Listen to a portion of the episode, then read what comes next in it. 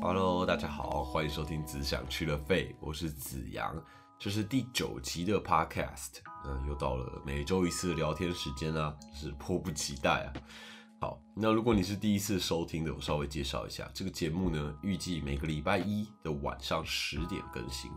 内容呢，主要就是我会跟大家分享一些我最近看过或欣赏到的艺术作品，目前是以电影和舞台剧为主啊，戏剧的部分，我会跟大家分享我看完这个作品之后的一些感想，不管是心得或是衍生之后的一些想法，那可能带到一些人生，带到一些议题，甚至可能讨论的东西很没有答案，很哲学，那也可能讨论一些很没有意义、无关紧要的事情。那总之，对于这个节目啊，我是蛮不设限的，我就尽可能的天马行空的乱聊。然后我也很欢迎你们给我任何的回应，基本上就是每周一次，像朋友一样的聊聊天。然后我自己很喜欢这样乱聊天的感觉啊，尤其是夜晚就会特别有感触，思绪也会特别清晰。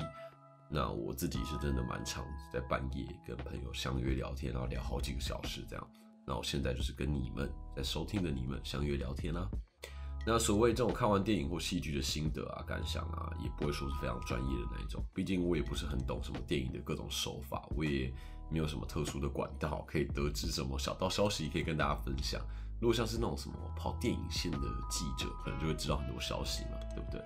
那我比较像是分享我的想法，分享一些我想到的各种五花八门的东西。所以很多对于电影的评价可能会有点主观。但我觉得感想这种东西啊，本来就不同的人看就有不同的感想嘛，所以我很期待我的分享可以给各位带来一些欣赏同一个作品不同的视角。那大家就轻松听听，我就轻松的跟各位聊聊天吧。那上礼拜啊聊到这个《楚门的世界》，然后才讲说哇，这个科技日新月异啊，现在很多娱乐各种五花八门，相当多元，然后每隔一段时间好像就有新的东西出现。不管是电视啊、电影啊，或是很多这个新的新媒体嘛，像是 Netflix 或者像是 YouTube 各种直播平台，或者像是抖音、TikTok，对不对？那或像你们现在在听这个 Podcast，各种平台，其实，在近几年真的是群雄割据啊，都在这个争取我们的娱乐、我们的休闲的时间嘛。那这几年，尤其 YouTube 很夯，然后大家看一些 YouTube 好像过得都蛮爽的。现在很多小朋友的偶像也是一些 YouTuber。那我之前主持这个公视的这个儿少节目《青春发言人》的时候啊，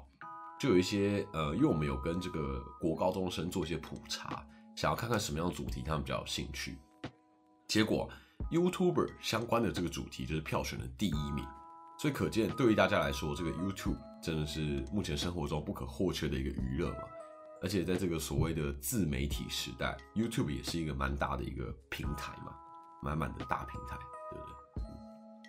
但因为我有一个朋友，一个大学同学，他在 YouTube 产业，然后就私底下跟我提到说，其实 YouTube 这个产业近几年，不能说近几年，最近真的在开始下滑，尤其是这个今年二零二一年特别明显。他就有说啊，好像各种数据啊都比往年比差蛮多的。然后刚好前几个礼拜，我就有看到九 man 的频道试出一个九 man 去演讲的一个影片。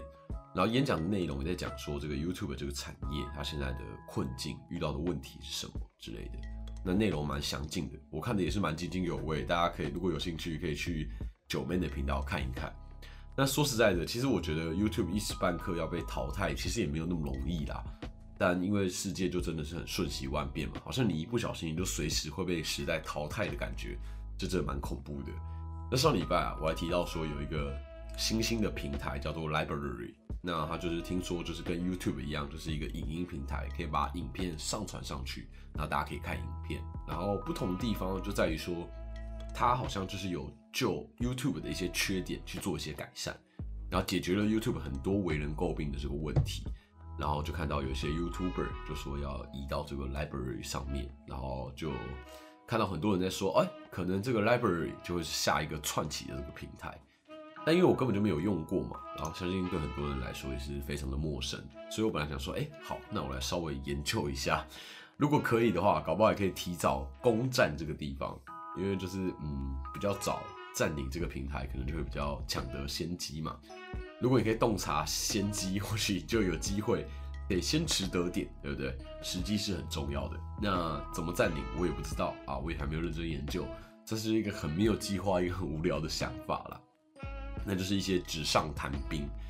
但虽然时机很重要，其实长远来看，你个人的实力怎么样，才能决定你会做的多好嘛，对不对？时机比较像是一种加分题，但个人的内容啊、实力啊，好像才是主战场。其实，在各行各业各个位置上，其实来说都是嘛。好，但讲这么多啊，其实重点是一转眼，这礼拜突然就有一个 Clubhouse 串起，不知道大家有没有开始使用？哦，我一开始看到我朋友在用这个 Clubhouse 的时候，我还想说啊。没差啦，就不用随风起舞嘛。结果才过一两天，超多人都在用，哎，很多名人啊，各式各样的人都在用。然后好像你不用，你现在是错过很多一样，所以我就很庸俗的下载来用了。那 Clubhouse 目前的门槛其实蛮高的，就是 Android 的系统还无法使用，然后只有 iPhone 的这个 iOS 系统才能下载，在这个 Apple 的 App Store 里面。那另外啊，你下载了，你还不一定能用。你要有这个邀请码才能用，而且邀请码每一个人只有两个，所以你必须要现实生活当中有朋友真的在用，然后刚好有剩邀请码，然后才轮得到你嘛，对不对？那门槛真的是蛮高的，感觉像什么精英制度之类的，感觉动不动就会被这个世界淘汰嘞，压力真的超大。但我有听我这个科技业的朋友说，他就跟我分析，他说啊，这种只有邀请码才能加入的方式啊，虽然一开始这个人数的成长比较慢。但好处是它可以确保至少品质会是好的，因为一个人只能邀请两个嘛，所以这本身就是一个过滤的。然后至少在里面的人在前期都不是什么随便的人，那之后加入的人就会觉得，哎，这里面东西其实蛮不错的，蛮好的。然后他再继续把它壮大，延续这个平台的生命，那就会更加有把握这样子。但其实现在其实也不算是这个前期了嘛，听说 Clubhouse 好像也是一年多了。那之前比较是在美国的一些创投界或者戏骨比较红，然后慢慢壮大到现在渐渐爆红这样子。那说实在的，我也不知道 Clubhouse 可以红多久。但我这是一个蛮中性的困惑啦，不是唱衰。我就想说，哎，会不会这个一下子就过了这个浪潮，或者是说，哎，它可能会取代我们目前的什么社交软体或社交平台吗？对，好，我也不知道。好，反正重点今天也不是要分析这个软体或是什么，毕竟我这里也不是什么科技导读的 podcast 节目嘛，只是我自己对于上礼拜在这个楚门的世界里面，才是讲说哦，世界变动的很快啊之类的，然后娱乐随时都在太换来太换去的，结果马上这个礼拜就一个新的平台爆红，然后就哇，真的很感慨，感慨万千呐，所以就真的是像楚门的世界那一集里面提到的，我觉得真诚是蛮重要的。你只要能够做你自己，做得开心，够真诚，其实这个世界怎么变动啊？你可以了解，你可以去观察，你可以去关心，但你做好你自己，你不需要随波逐流，或许就是一种生存之道吧。对啊。好，我今天讲太多题外话了，但因为面对 Clubhouse，我这礼拜太有感触了，所以很想跟你们分享。但我今天重点还是要来聊电影啦，你没有点错 Podcast，对。好，这里还是要聊戏剧啊，还是要聊电影啊，舞台剧、戏剧，对。好，马上切入正题，来跟你们聊聊我今天要聊的电影是什么。今天呢，想跟大家聊一聊这个最近上映的国片，由张震和张钧甯所主演的新片《气魂》，就是追气的气，灵魂的魂。那英文呢叫《The Soul》，跟《灵魂急转弯》的 Soul，就是英文。哎，英文片名好像很像一样，名字很像，但内容完全不同。但说起来，其实灵魂都是这个电影主题的。只是用不同的方式，然后完全不同的调性在探讨关于灵魂这件事情。那大家相信有灵魂吗？我觉得或许光是灵魂就可以分成两派，就相信灵魂，可能就会相信什么鬼神之类的嘛，或一些宗教信仰。那不相信灵魂，可能就是无神论者吗？但也可能有许多人是这个半信半疑嘛。我觉得这种东西，或许越不说死，越保持这个弹性，我觉得越有它的意义吧。我觉得。那我觉得有些时候啊，你坚信某种东西，和另外一个跟你相对的人不同的时候，其实你或许就是在暴力的否定别人。也许你没有这个意图，但是其实你造成了他人的不舒服，可能你不知道，对不对？那总之，对于这种灵魂的存在与否，我自己算是不置可否。那灵魂在这部电影里面可以说是相当重要的一环。慢慢的，等一下我们会讲到，我们待会再聊。那总之呢？我上礼拜看了《气魂》之后，我真的觉得超好看。然后，如果要单纯的评论这部电影的话，呃，我的评语比较像是说，我觉得这部电影算是为国片树立了一个新的里程碑。怎么说呢？我觉得《气魂》不论在画面、在故事的内容、在整体的质感以及各种细节的处理上，甚至演员的发挥，我觉得都非常非常棒。那这部片带到了各种议题，其实也都非常值得探讨。我其实还有点担心，说我自己可能会不够格去探讨许多的议题，因为其实如果要讲得很深的话，很多部分真的是可以聊得蛮难的，不管是哲学上、法理上，就是法律上，或者是一些关于价值观的对立，其实有很多值得探讨的部分。那反正我这边算是蛮大力的推荐大家，如果有机会可以进戏院看一看这部电影。我自己应该是一定会来个二刷三刷啦，推荐给大家。那《气魂》就是蛮值得一看再看的。那讲到剧情之前呢，我先大概概述一下这部电影的风格。这部片呢，整体的氛围，我觉得或许可以称之为这个 cyberpunk 赛博朋克，或者简单来说，我自己觉得算是近未来，就是很近的未来。所谓近未来，我觉得就是说，嗯，大部分的世界跟你所认知的没有太大的落差，但是又会有一些比现在还要先进一点点的东西，比现在还要更科技一点、更未来感一点。那又不至于是那种天马行空、遥不可及的。那至于什么叫做 cyberpunk 这种风格呢？呃，我觉得 cyberpunk 来形容这部片可能又更细腻一点。那 cyberpunk 这种这种电影或这种风格的作品。像一九八二年这个好莱坞的电影《银翼杀手》，后来还有续集嘛？那它就是很典型的这个 cyberpunk 的风格，或是几个月前有重新在大大荧幕上上映的这个数位修复版的一九八八年的这个日本动画电影叫《阿基拉》，叫 Akira，对，那也是很经典的 cyberpunk 风格的例子。那这部 Akira 为什么会又被讨论呢？其实除了就是去年在大荧幕又在数位上映以外，这部电影在二零二零年还有一个很重点，就是这这部电影的动画里面设定的未来就是二零二零年。然后这部一九八八年的电影里面提到说，二零二零年日本东京会举办奥运，但是会停办。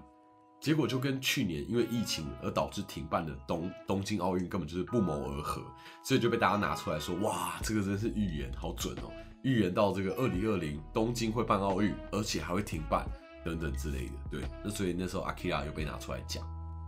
那 Cyberpunk 到底是什么样的风格呢？那我就查维基上的来跟大家说。维基上是这样讲的：总的来说，Cyberpunk 的风格主线就是反映出科技高度发展的人类文明与脆弱渺小的人类个体之间的强烈反差。同时，外界与内在、钢铁与肉体、过去与未来、现实与虚幻等矛盾在其中交织，看似对立，宿命却连接在一起，把人物化成为资源工具，改造人成为主题。对，这是维基上面定义的这个 cyberpunk。那 cyberpunk 它的风格呢？cyberpunk 其实有很强烈的这种。反乌托邦或是悲观主义的这个色彩，然后维基上也特别提到说，他们通常将视角放在未来科技与高度发达的大时代下底层小人物上，描写太平盛世表象下社会的腐败与人性的堕落，对未来做出悲观的预言，但也是这阴暗的角落将会诞生怀有希望的英雄。哦，这个维基上讲的很浩大。那总之呢，cyberpunk 的元素通常会跟什么人工智慧啊，或者基因工程，或是那种巨型企业可能有关系。那简单来说，我觉得就是低端生活与高等科技的一个结合。那通常就是拥有很先进的这个科学技术，然后再有一定程度的这个崩坏的社会结构，然后这两者做对比，这样子。那无论如何啊，就我印象所及，我还没看过台湾有过这种风格的电影，呃。我不知道还是有过，只是我自己孤陋寡闻，没有看过。那总之呢，这一部《气魂》，我觉得它在 Cyberpunk 的这个风格的塑造上，我觉得可以说是非常成功。至少从头到尾都没有马虎，在很多部分，我觉得我都可以感受得到整个团队的用心。他没有虎头蛇尾，没有就是蜻蜓点水，用个一两下就没了。他是完完全全一五一十的，从头到尾塑造了这样的风格，还有色调。那我觉得光是氛围啊。身为观众就已经觉得耳目一新了，就是 cyberpunk 风的台北，不觉得很酷吗？画面里面还会不时的出现一零一啊、信义区啊，但在整个电影的这个塑造之下，它更有未来感，然后带有这个冷冷的色调，我觉得整个画面就很让人惊艳。我自己在看的时候，前面十分钟、十五分钟，我就觉得哇，好酷哦！然后它从头到尾都有延续这样的风格、这样的画面、这样的质感。对，好，那讲完这部片的风格，马上就要进入剧情了。那我会试着以这个不爆雷的方式，简单扼要、不提及重点，告诉你们剧情。那如果你会介意暴雷的，我建议你，你可以先去看一看电影，再来一起聊。那这部电影的这个剧情啊，真的可以称之作峰回路转，观众跟着角色、跟着故事的推进是脑洞大开啊。那你会压抑着，哇，这个剧情实在安排的太意想不到的，然后觉得哇，好酷，好酷这样子。嗯，好，那我马上来进入故事。故事是这样的：张震他饰演的梁文超，他是一个检察官；那张钧甯饰演的这个阿豹，他是一个刑警。那他们两人呢？除了工作上是会互相合作的同事以外，他们私底下也是一对恋人，一对这个已经结婚的夫妻。那就在阿豹被检查出怀孕的同时啊，梁文超正在跟脑癌抗战。那由于癌细胞就是不断的扩散，那梁文超尝试了这个化疗，尝试了标靶药物，但好像都没有很显著的改善这样子。然后剩下一个唯一的手段是还在临床阶段的这个 RNA 移植手术。那医生其实也束手无策，那只能够不断的加重这个药剂，那看看梁文超会不会有改善这样子。那梁文超呢，他就决定向他的长官申请复职。梁文超其实他期望在他这个所剩无几的这个人生里面，这些日子里面，他能工作多久就做多久。那希望多多少少能够多赚一点，那替老婆阿豹还有怀孕的这个孩子啊，多留一些钱，也让自己走得比较安心一点。那与此同时呢，台湾发生了一起骇人听闻的社会事件，就是著名的著名集团的创办人王世聪在家中卧室被杀害。那整个犯罪现场其实看起来就很像一个什么邪教的仪式一样。那虽然所有的证据啊，种种的证据都指向这个王世聪他已过世的前妻所生的儿子叫做王天佑是真正杀害王世聪的凶手。但其实王世聪他新婚的这个妻子李燕，以及集团的共同创办人万博士，他们两个人其实都设有重嫌。那梁文超他就拖着这个生病的身体侦办这个重大的案件。那身为下属的阿宝也战战兢兢的在帮助梁文超。然而，就随着这个剧情的发展啊，一连串错综复杂的关系也让所有人都被牵扯了进去。对，好，那以上呢就是。非常粗略，没有什么暴雷的剧情介绍。那接下来探讨到的这个剧情里面，就很多我自己觉得很值得探讨的东西，但就会开始暴雷了。所以大家就自己斟酌一下，看要不要继续听下去。那如果已经看完了，当然很开心，你可以跟我一起讨论这样。那这部片呢，前半段的部分会让人相信这个王天佑就是那个杀人凶手。那线索其实指向王天佑是被李艳所怂恿的嘛？但吊诡的地方就在于李艳感觉不是真的李艳。然后观众甚至被带往，就是或许就是王天佑的母亲唐素贞利用他所坚信的那个邪教仪式，真的把灵魂转移到了李艳身上，而或或许就是唐素贞在李艳的身体里面一步一步的诱导王天佑完成自己对于王世聪的这个复仇计划。但是电影的后段全部都是个大反转。然后我们得知，哦，其实万博士他利用研发多年的这个移魂计划，把王世聪的 RNA 当中包含个性啊、记忆啊、人格等等这些东西，移植到李艳身上，使得李艳其实是王世聪的替身，就李艳的外壳，王世聪的内心啊。然后王世聪打算利用这样的方式继续延续自己的意识，之后再将自己移植到李艳正在怀孕的自己与李艳的小孩身上。那如此一来，王世聪就可以自己世世代代由自己来统治自己创造的这个商业帝国，这某种程度上就达到了呃意义上的长生不老吧。对，那其实，在电影的前段会感觉宗教信仰跟科技或什么 RNA 技术好像是两个完全相反甚至对立的东西。嗯，其实我觉得我们随着这个科技越来越进步，我们也常常认为那些过往的习俗啊、信仰啊越不进步，对吧？但是《气魂》的故事巧妙的地方就在于，在电影当中，宗教信仰和科技这两个东西在电影的最后是相辅相成的。在剧情当中，电影的后段两个汇集在一起的时候，他们反而彼此解释了对方的盲点，甚至嗯，不论是唐素贞的信仰，就是这个唐素贞利用信仰尝试转移灵魂，或者是王世充用基因工程尝试移植这个意识，两者乍看其实相差十万八千里，但却是扎扎实实的殊途同归啊！他们只是用不同的方法尝试达到的目的，其实是一样的，对吧？那这个地方另一个很有趣的地方探讨就在于，呃，究竟王世充的意识在这个李艳的身体里杀人算不算有罪？嗯，那如果算有罪的话，这个罪到底算谁的？然后这部电影里面又更多一层，就是王世聪的意识在李艳的身体里杀了原本的王世聪，那到底是谁犯罪？是是李艳是有罪的吗？哦我觉得这个听起来有点复杂哦，但是这这部片探讨的地方就很有趣。我觉得这个部分乍听之下是一个不知道怎么讨论的讨论，但就我所知啊，这完全牵扯到这个哲学里面的这个形上学啊，很深奥。但我自己也没有非常了解，所以我很粗浅的跟大家介绍一下形上学到底是怎么一回事。因为我觉得这部片带到的东西真的太有趣了。那我先用一个呃相对简单的例子，那让大家可以了解一下形上学会讨论到的东西，讨论的例子可能会像是什么。那大家可以试想一下，假设有一天啊，你买了一台这个车子，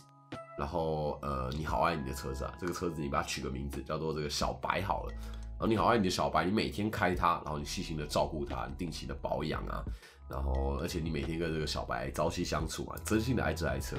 但随着时间的流逝啊，小白偶尔就会有一些零件需要替换，渐渐的这台小白它的每一个零件都已经汰换过了。换句话说，这台小白它是全身上下没有任何一丁点是你当初买的那个小白的零件，它全部都被换了一轮了。那请问在这样状况下，这台小白它还是小白吗？嗯，那我想许多人可能会回答说：“哦，干，当然是啊，就是 它是循序渐进的替换嘛，你当然会坚信它是你的小白。”好，但是此时此刻，你发现你所汰换汰换下来的小白的所有零件，其实你都有所保留。结果拼拼凑凑起来，哎，又拼成了一台车子，而且勉强还可以使用。哦，那问题就来了，到底是你平常在开的这台所有零件早就不一样的车子是小白，还是那些被汰换下来旧的零件所拼凑起来的车子才是小白，还是两个都是小白？哇，很难抉择，对不对？好，那第二个例子就是，假设啊，现在这个地球无法居住了，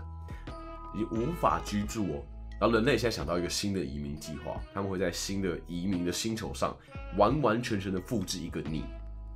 不论在外形啊、内在啊、个性啊、DNA 啊，一切的一切完全都是你。所以在移民的星球上就有了一个你，但是会杀死在地球上的这个你。那你愿意吗？地球不能居住了啊，这样的移民计划你会同意吗？嗯，其实这些东西，其实这些问题啊，这几个例子都不算是有正确答案。这正是形象学在讨论的东西，在探讨的东西。那这些探讨有没有意义呢？我觉得啊，随着这个科技日新月异啊，人类各种天马行空的想法，好像渐渐的都变得很有可能可以达成。那如此一来，其实像《气魂》这样子的带有未来的故事，发生这样的事件的时候，法律上到底该如何认定？然后法律又该如何随着科技的发展，随着社会的变迁而有所调整？如何适应这些人类生活造就的挑战？或许就是我们很值得好好思考的事情了。那许多的法律在定义上其实并没有那么细，那就是因为生活当中人类的发展之下，有太多太多的状况，有太多太多说不准的情况，会发生各式各样的事情。那如果法条定义的太细的话，或许很多状况法律就不适用了嘛。我觉得这就是为什么法治国家的法律条文常常有些很笼统。那法条的解释是留给人来解释，而不是死的条文、死的文字。就是因为这样子才会有什么大法官视线啊什么的。毕竟我们随着生活的变迁，法律也得要跟上人类的各种状况嘛。那如此一来，先有个规则，但保留弹性给法官解释就变得很重要了。毕竟我们永远都不知道我们未来这个人类到底会发展到什么样的地步。那哪一天会出现什么样法律无法定义的状况，我们都不知道，对吧？那在这个部分呢，气魂也许没有给予一个什么解答，没有一个正确答案，但在既有的故事线里面，他也为这样的议题提出了一个类似灾问的感觉，留下了不少这个讨论空间。我觉得这是这部片相当相当有趣的地方。那在这样的状况下，即便我们知道，OK 是李艳这副躯壳杀了王世聪这副躯壳，但是到底是谁在李艳的身体里，好像就变得非常重要。身为观众，我们忍不住会想，哎，张震所饰演的这个检察官梁文超，他在追气的究竟是那一个犯罪的人，还是那一个犯罪的灵魂？而这就点明了这部电影的这个名字嘛，气魂嘛，他在追气人还是追气灵魂？因为就算我们真的抓到李艳，但没有解开这一切究竟是怎么回事，甚至进一步证明李艳究竟是谁的话，好像也很难将李艳定罪，对不对？那这正是这一部电影和一般追气犯人、警察抓犯人的电影不同而且独特的地方。然后这部电影我觉得非常非常有趣，对。那演员方面呢？其实这个主演《气魂》这部电影的这个张震和张钧甯，在戏里面也是表现的相当称职。尤其是张震，在看电影前就知道他为戏瘦身嘛，然后各种娱乐新闻啊，各种消息也都有看到他变瘦的这个样子。嗯，为了要饰演一个癌末的这个病人呢，我觉得张震真的把自己瘦的跟病人一样。原本以为只是哦看起来瘦了而已，各位懂吗？就是那种穿着衣服，然后脸看起来瘦了 这样。但身体里，在电影里面，就是张震有一幕是要脱掉衣服的，然后你就会看到他瘦到，就连衣服脱掉，整个身体都会看到瘦的像皮包骨的那一种瘦，然后觉得哇，这部分我看到这里的时候，真的是由衷的敬佩。嗯，我想像好莱坞就很也有很多这种就是为戏暴肥或暴瘦的案例嘛，像是这个饰演前一版的蝙蝠侠的这个克里斯汀贝尔，现在这个新任的蝙蝠侠是 Robert Pattinson 嘛，那。旧版的就是克里斯蒂贝尔，那前一版的这个蝙蝠侠克里斯蒂贝尔也是出了名这种橡皮人，就是胃细增加个二十几公斤，或夜胃细胃细暴瘦个十几公斤都是家常便饭的。或者像是马修麦康纳他在演这个要命俱乐部的时候，他也是胃细瘦了二十几公斤，然后也因为这出戏啊顺利拿下这个奥斯卡的影帝。或者像是二零一一九年的这个小丑 Joker 瓦昆菲尼克斯他也是这个胃细暴瘦到不行。然后电影里面很多画面其实都有拍到他瘦的身体，甚至有一点变形的感觉。然后这样的身形、这样的身躯，我觉得也更加让这个小丑的形象刻画的更深刻，也为这个角色加分很多。那张震在这出戏的敬业的程度啊，我觉得不亚于这些奥斯卡影帝。那因为在《气魂》里面，在这部电影里面，随着剧情的发展，梁文超这个角色病况是越来越严重的。然后张震随着剧情的推进。本来在一开始就已经瘦了，之后居然可以越来越瘦，我觉得这部分真的是不得不给张震一个赞。我觉得其实我我不知道，身为演员的人，或许应该许多人也有这样浪漫的想法。我觉得如果可以为戏暴瘦或为戏增肥啊，为了角色，为了改变自己，然后然后去去做这些这些努力，我觉得都是蛮值得骄傲的一个负担啊。跟大家分享一个小故事啊，就是我记得我大一刚进戏剧系的时候，我看到许多学长姐就是头发都没有修剪，或者胡子都不刮，然后那时候我还想说，哎，干是怎样？为什么不稍微打理一下自己？然后头发跟胡子都不都不剪不刮是怎样？但后来才知道，就是因为这个身为演员，在演出前，你的头发跟胡子都不能剪不能刮，要一直留着，到演出前能留多长尽量留多长。那如此一来，设计才有机会可以做造型，才有发挥的空间。如果你擅自这个修剪了，那就是不尊重与你合作的伙伴，你会害别人在设计上会有所局限嘛？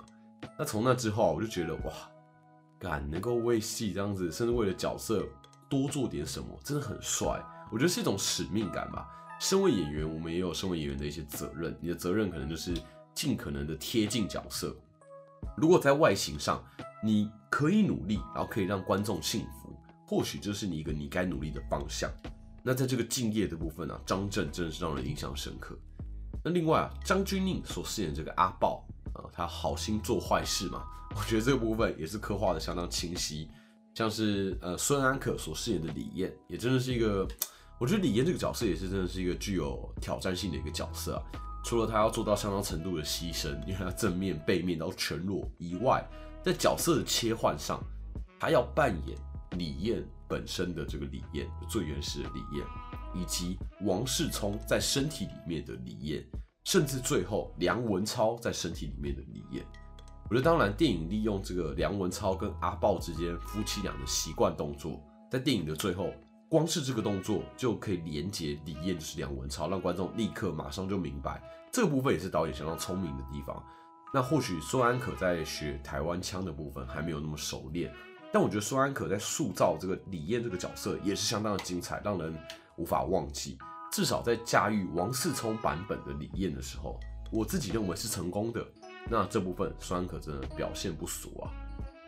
好，那《气魂》这部片定义上是一个黑色科幻犯罪悬疑片，哦，这这个宣传里面是这样提到的。但看的过程当中，其实完全可以感受到这个导演陈伟豪他的野心。陈伟豪过往已经有一些代表作，不管是红衣小女孩系列，或是目击者，也相当精彩。那这一部《气魂》呢，陈伟豪更是把他擅长的这个悬疑惊恐，这是融会贯通在其中。整部片不失悬疑的调性，那关于宗教、关于鬼魂的描述，也让观众的心始终都是悬着的，处在一个半信半疑的状态。在电影里面，阿豹到这个王世聪的房间去寻找线索的时候，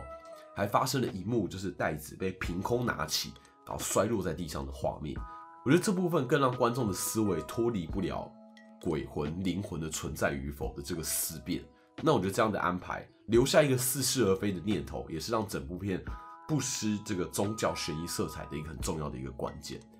那导演陈伟豪这一次，相较于前面几部作品，我觉得他更加稳重，也更加细腻，他有条不紊的安排这个剧情啊，然后从一个一个的行动线里面去揭露角色的动机，这种感觉既自然又能说服人，让观众不会搞不清楚状况。我觉得这种反转的剧本啊，最常出现的就是那种。让观众一时之间转不过来这种问题，但观众在不自觉的情况下，其实是跟着电影的流，一步一步的这个逼向真相。那每一步其实都不好预测，而且他每一步也都真的做的比预期的预测都还要精彩。我觉得这是这一部电影最让人惊呼连连的地方。所以这真的是一部呃水准之上的作品。台湾有机会就是将这样的作品呈现出来，真的很令人开心。这几年国片各种类型都有越来越成熟的趋势，那对于这样的趋势，我相信大家也跟我一样都是乐见其成的，对吧？那以上呢就是本周的内容，《气魂》真的是一部相当值得一看再看的电影作品，推荐给大家，趁着这个放假有空之余啊，赶紧前往戏院去看去欣赏吧。那别忘了要戴口罩啊。那我依然呢每个礼拜一的晚上十点会更新，再麻烦大家准时收听啦。只想吃了肺，我是子阳，预祝大家这个农历新年新年快乐！我们下周牛年见，拜拜。